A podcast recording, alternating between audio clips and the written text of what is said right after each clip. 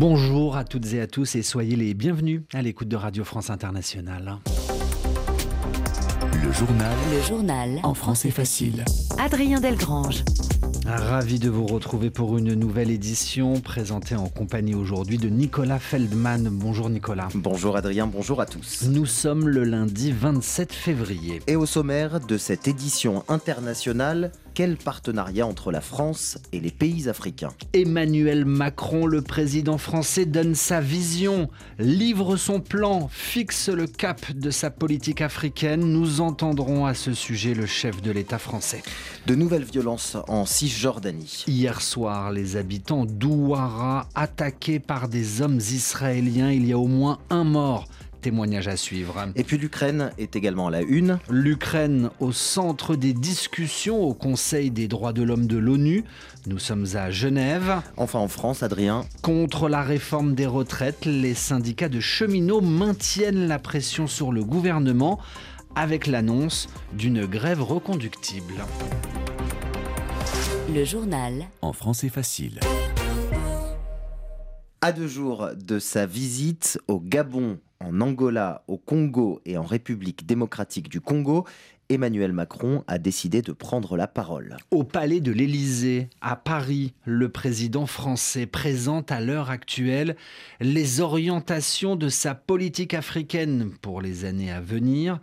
Emmanuel Macron expose, je cite, et vous allez l'entendre, ses priorités et sa méthode pour approfondir le partenariat entre la France, l'Europe le continent africain. Pour moi, le moment que nous sommes en train d'inaugurer consiste à aller au bout du changement et d'être exigeant avec nous-mêmes.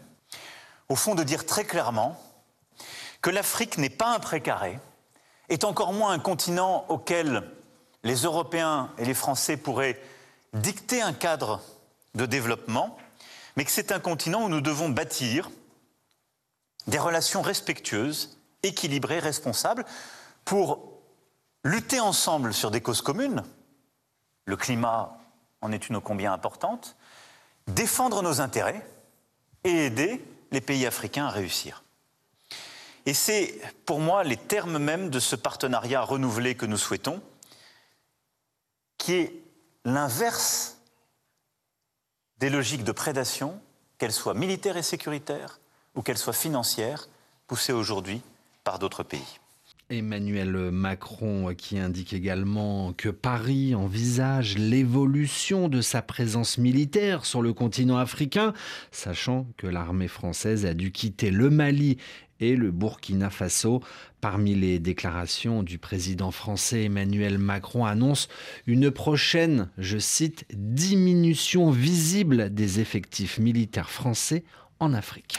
La guerre en Ukraine, côté diplomatie cette fois. La diplomatie où l'on essaie plutôt de parler que de se faire la guerre. Le sujet de la situation en Ukraine est au menu aujourd'hui des discussions du Conseil des droits de l'homme de l'ONU. Ça se passe à Genève. Objectif, ne pas relâcher la pression sur la Russie, surtout après le vote de l'Assemblée générale de l'ONU qui a exigé, demandé le retrait des troupes russes d'Ukraine. Jérémy Lanche nous appelle de Genève. Boycotter ou pas le discours du représentant russe, la question agite un peu les chancelleries occidentales entre volonté de garder le dossier ukrainien en haut de l'agenda des droits de l'homme et crainte de trop en faire, alors que de nombreuses crises doivent être abordées par le Conseil, Syrie, Éthiopie, Afghanistan pour n'en citer que quelques-unes. Mais l'agression russe n'est pas qu'un sujet européen, rappelle la ministre française des Affaires étrangères, Catherine Colonna. Ce conflit mérite l'attention de tous. Il ne concerne pas que le continent européen. Remettre ainsi les principes les plus fondamentaux de la charte en cause, et pour tout dire, les violer, doit susciter l'intérêt de toute la communauté internationale parce que chaque pays doit comprendre qu'il ne peut pas être en sécurité si les agressions sont récompensées. Le vice-ministre russe des Affaires étrangères, Sergei Ryabkov, doit s'exprimer jeudi, mais la question du boycott s'est posée dès ce lundi avec la prise de parole du ministre iranien des Affaires étrangères. Finalement, seules les ONG ont quitté la salle en signe de protestation contre la répression du mouvement de contestation. Une certitude tout de même, le tableau général des droits humains est extrêmement sombre. Ces droits sont attaqués de toutes parts, a dit le secrétaire général de l'ONU, Antonio Guterres, qui a déclaré que les droits humains, ce n'est pas un luxe dont nous pouvons nous passer en attendant de résoudre les problèmes du monde. Ils sont la solution aux problèmes du monde. Jérémy Lanche, aux Nations Unies à Genève, RFI. 19 ans de prison, c'est la peine requise, la peine demandée par la justice biélorusse contre l'opposante politique Svetlana Tiranovskaya. Svetlana Tiranovskaya s'oppose au président biélorusse Alexander Loukachenko. Elle critique vigoureusement sa politique. Elle est depuis réfugiée en Lituanie, c'est-à-dire qu'elle vit et se protège dans un autre pays, en l'occurrence la Lituanie. Svetlana Tiranovskaya a été jugée aujourd'hui à 19 ans de prison par contumace, c'est-à-dire en son absence. La suite du journal en français facile, c'est cette demande de pardon. Le président turc demande pardon aux habitants de la province d'Adiyaman, c'est dans le sud-est de la Turquie, l'une des régions les plus touchées par le tremblement de terre du 6 février dernier en raison de l'effet dévastateur des secousses et du mauvais temps, nous n'avons pas pu travailler de la manière que nous voulions le faire à, Diaman pendant les premiers jours. C'est ce qu'a dit aujourd'hui Recep Tayyip Erdogan. Les mots du président turc interviennent trois semaines après le tremblement de terre qui a fait plus de 44 000 morts en Turquie et plus de 6 000 morts en Syrie. En mer Méditerranée, les gardes-côtes italiens continuent leurs recherches le long des côtes calabres, une région du sud de l'Italie. Des recherches, Nicolas, au lendemain du naufrage d'une embarcation de migrants, des hommes et des femmes qui traversaient la Méditerranée et qui voulaient rejoindre les côtes européennes. Le bilan humain ne cesse de s'alourdir.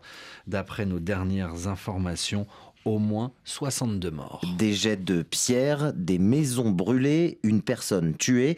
Que s'est-il passé hier soir dans la ville de Ouara, en Cisjordanie occupée? Et Des dizaines de colons israéliens, des Israéliens qui habitent dans des colonies, euh, sortes de lotissements ultra sécurisés où vivent des Israéliens en territoire Hier soir, ces colons israéliens ont décidé de mener une expédition punitive dans la ville palestinienne d'Ouara. Un Palestinien a été tué par balle.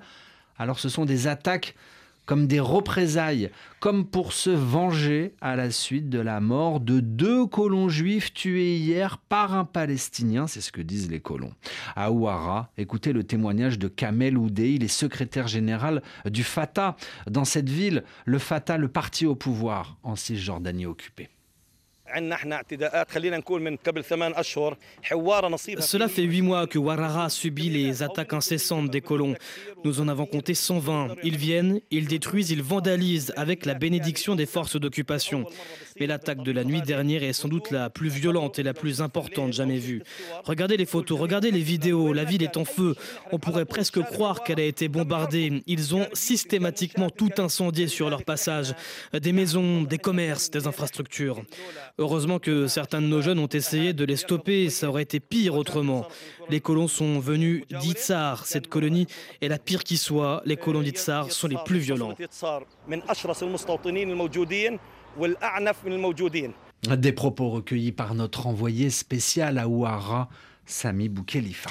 Le pape François ira en Hongrie. Le représentant des catholiques dans le monde sera à Budapest capitale de la Hongrie, précisément du 28 au 30 avril prochain, où il rencontrera le Premier ministre hongrois Viktor Orban. Le pape François, âgé de 86 ans, c'est son 41e voyage international depuis son élection il y a maintenant 10 ans.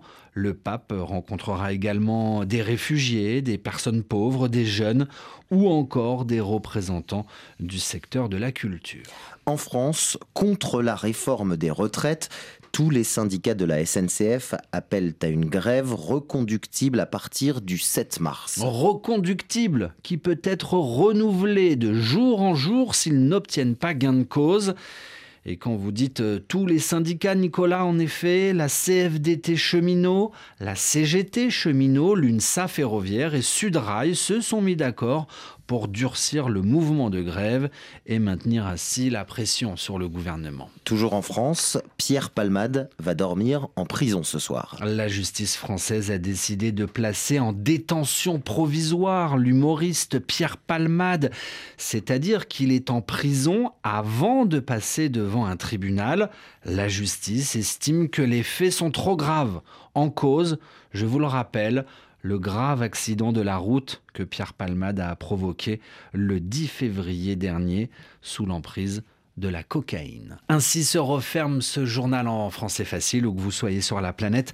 Merci à tous euh, de nous suivre euh, notamment sur Internet et de nous écouter tous les jours à 17h heure de Paris sur RFI. Merci Nicolas. Merci Adrien. Et merci Jean-Philippe Thury pour la réalisation.